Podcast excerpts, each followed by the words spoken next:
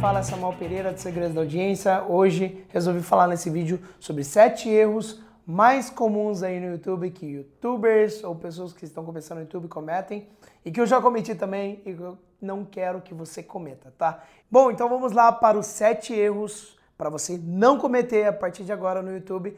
Inclusive, o sétimo é o meu favorito de não cometer se você aprender a não cometer mais esse erro, eu te garanto que você vai conseguir, no mínimo, dobrar ou triplicar a sua performance no YouTube. Sério, sério, de verdade, para mim foi um divisor de águas. Eu espero que isso também seja para você. Então, vamos lá, começando para o primeiro erro que você não deve cometer no YouTube, tá? O primeiro erro, acredito que é achar que o tempo importa.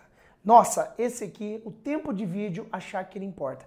Porque por muito tempo eu ouvi que uma teoria que os vídeos tinham que ter no máximo 5 minutos, depois outras teorias de tempo. E o que, que aconteceu a partir daí, né? Ah, eu sempre produzia pensando no tempo ali, então vou fazer, né? E teve uma vez que eu falei, gente, será que de fato, né? Eu falei que dane-se a tese, né? Eu falei, será que de fato, em tese, é isso mesmo o jogo? Resolvi produzir um vídeo diferente. Resolvi produzir um vídeo sem pensar no tempo. E acabou que eu produzi um conteúdo bem legal e deu, acho que se não me engano, foram 26 minutos. E aí, o que, que eu fiz? Passei para vários amigos antes de liberar o vídeo, passei para vários amigos e falei: meu amigo, veja esse vídeo e veja se esse vídeo tá legal. O que aconteceu? A maioria dos meus amigos falaram: nossa, mas é muito longo esse vídeo, será que as pessoas vão assistir? E eu tenho uma frase que eu falo muito, né, a partir disso, que não existe conteúdo longo, existe conteúdo chato. Né? E uma das coisas mais importantes no YouTube é reter as pessoas. Né? Eu fiz um workshop dentro do YouTube em que eles falavam sobre isso. Retenção é um dos fatores mais importantes. Retenção em time watch, né? que é o tempo que as pessoas assistem o vídeo. Então eu falei, cara, eu não vou me preocupar mais com o tempo, eu vou me preocupar com o conteúdo. O conteúdo tá legal. E apesar de vários amigos talvez uh, todos praticamente, terem falado que o vídeo era muito longo, será que vai dar certo, será que era melhor picotar, ou enfim. Falaram várias coisas. O que, que aconteceu? Eu soltei o vídeo mesmo assim. E esse é um dos vídeos mais assistidos aqui do canal. Alcancei mais de um milhão de views. E eu tô falando um milhão de views num, num vídeo de conteúdo. Um vídeo tutorial, tá? Técnico. E isso é um ponto muito importante. Pouquíssimos vídeos no YouTube tem, eh, técnicos têm, ou no meu mercado tem esse número de views, tá? Ou quase nenhum, né? Tem esse número de views. Por que, tá? No meu mercado, inclusive, eu acho que foi o primeiro a bater um milhão de views num vídeo técnico. Ah, por que disso, né? É, porque quando eu digo vídeo de comédia, bater um milhão de views num vídeo de comédia é diferente de bater um milhão de views num vídeo técnico. Isso aqui é importante também, você não cometer o erro aí, vai um erro bônus, né? Não cometer o erro de comparar também, né? Mercados diferentes. Então você vai ficar triste que o seu vídeo não bate tantas views como um comediante. É totalmente diferente, não se esqueça. Então fica aí o primeiro erro, primeiro erro para você não cometer é achar que o tempo importa. Não necessariamente o tempo é o fator determinante, mas foca no conteúdo, tá?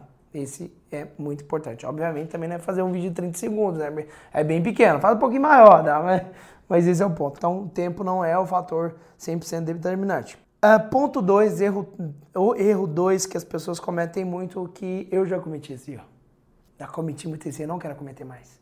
Não quero cometer mais esse erro, se Deus quiser.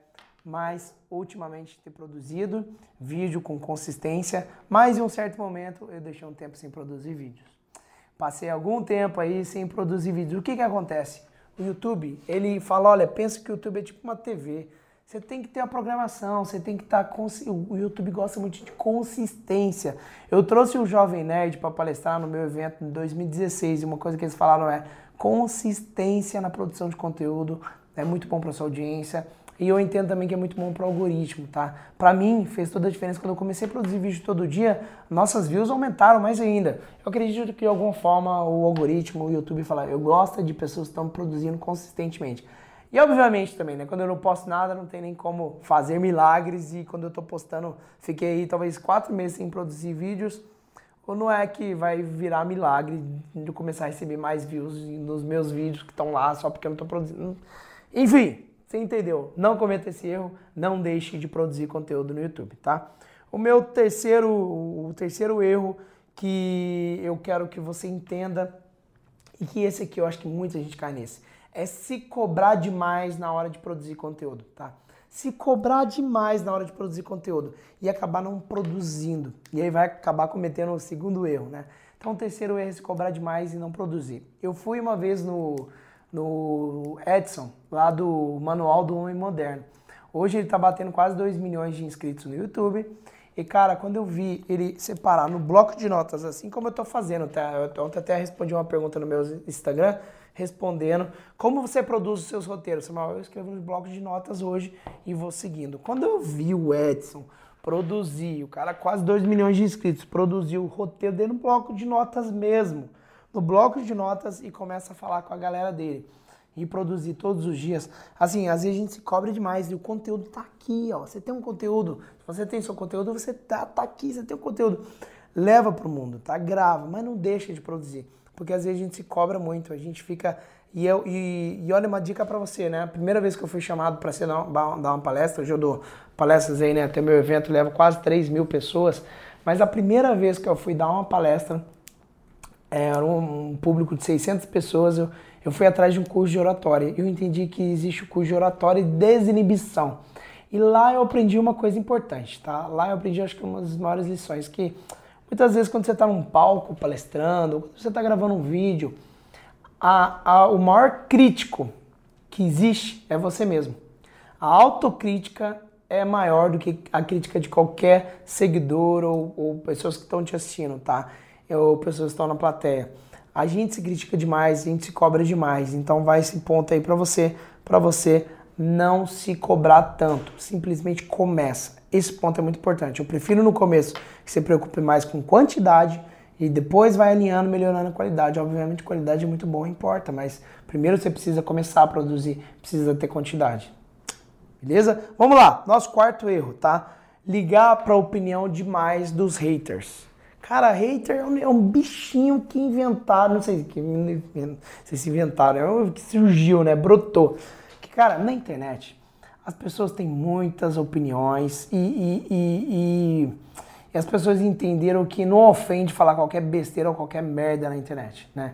Então, hoje em dia, as pessoas simplesmente querem criticar tudo que vem pela frente. E às vezes você leva demais, sério, demais essas pessoas que são Zé Ruela, tá?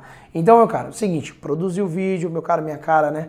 Produzir um vídeo, produzir alguma coisa no Instagram, vai ter gente que vai criticar, vai falar, nossa, olha, olha o nariz dela.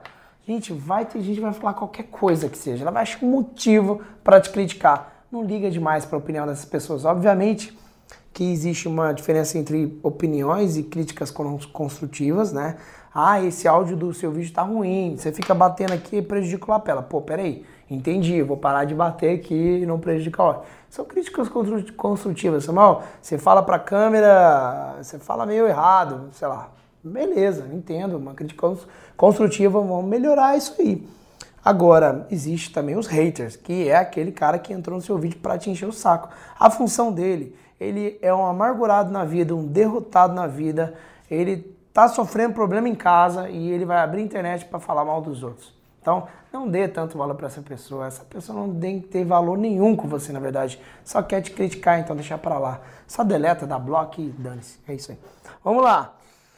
É, quinto erro que as pessoas mais cometem e, cara, e esse aqui a gente já cometeu, hein, Sabrina? Pega essa. O erro que você não pode cometer é não se preocupar tanto com a miniatura. Hum, sabe por quê? A miniatura é o que faz a pessoa clicar nesse vídeo, não é não? Miniatura é o que faz a pessoa clicar. Você pode fazer o melhor vídeo do mundo, mas se a sua miniatura e o seu título não tiver bom, as pessoas não vão entrar. E esse erro você não deve cometer. Uma vez eu até sentei com um cara que manda muito no YouTube, Thiago Fonseca, era do canal Boom, né? Hoje tem o, o canal dele mesmo, né? E ele lembra que uma coisa ele falando, às vezes ele vai fazer um vídeo, a primeira coisa que ele pensa é na miniatura que vai dar. Porque a miniatura vai fazer a galera clicar. É a miniatura. E eu achei isso tão legal. Eu levei isso também para os meus. Uh, eu faço isso também na hora que vou escrever e-mail para minha lista, né? O meu assunto de e-mail tem que estar tá muito redondo.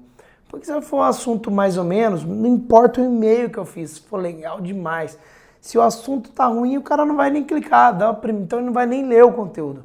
Esse é o ponto, tá? Então a sua miniatura, o seu título importa. A sua miniatura tem função de destacar, de chamar atenção, o seu título tem a função de talvez aí de conseguir um ranqueamento, um posicionamento, então colocar aí um tema que as pessoas procuram, que já tem demanda para que você ranqueie, tá? Esse ponto aí é muito importante. Então vamos lá para o sexto erro que você não deve cometer, que é não se preocupar com a demanda.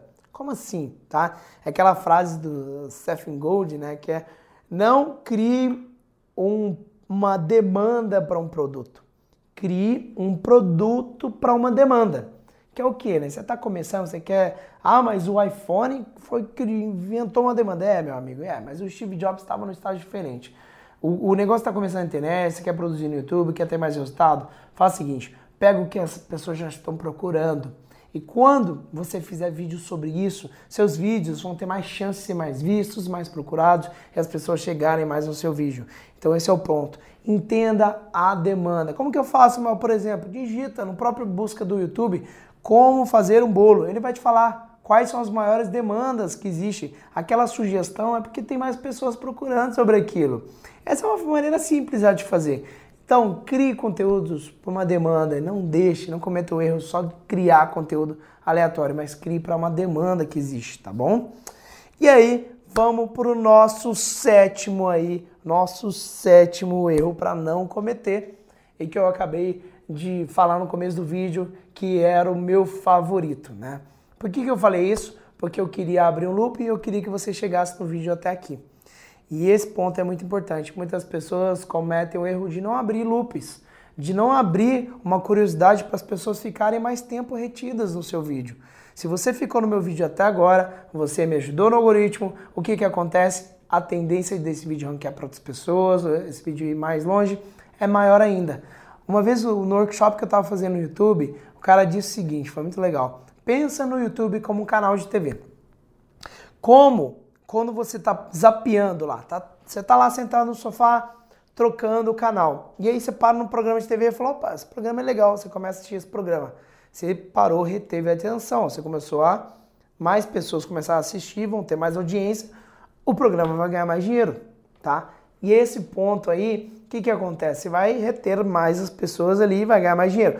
O YouTube é a mesma coisa. Ele quer entregar né? Quanto mais tempo as pessoas passam no vídeo, mais dinheiro ele ganha também aparecendo anúncios ou mostrando anúncios né, para essas pessoas. Então ele vai monetizar mais. E o YouTube, o algoritmo do YouTube, ele quer entregar para mais pessoas os vídeos que fazem as pessoas ficar por mais tempo dentro do YouTube. Então a retenção importa. Quanto mais você abrir loops, você fazer as pessoas ficarem por mais tempo, um vídeo que o sétima dica é a minha favorita e você fica até o sétimo para assistir, significa que eu consegui te reter por mais tempo a sua atenção e retenção vai gerar aí um alcance maior para você no YouTube. Então, tá aí. Espero que você tenha gostado dos sete erros, beleza? Forte abraço.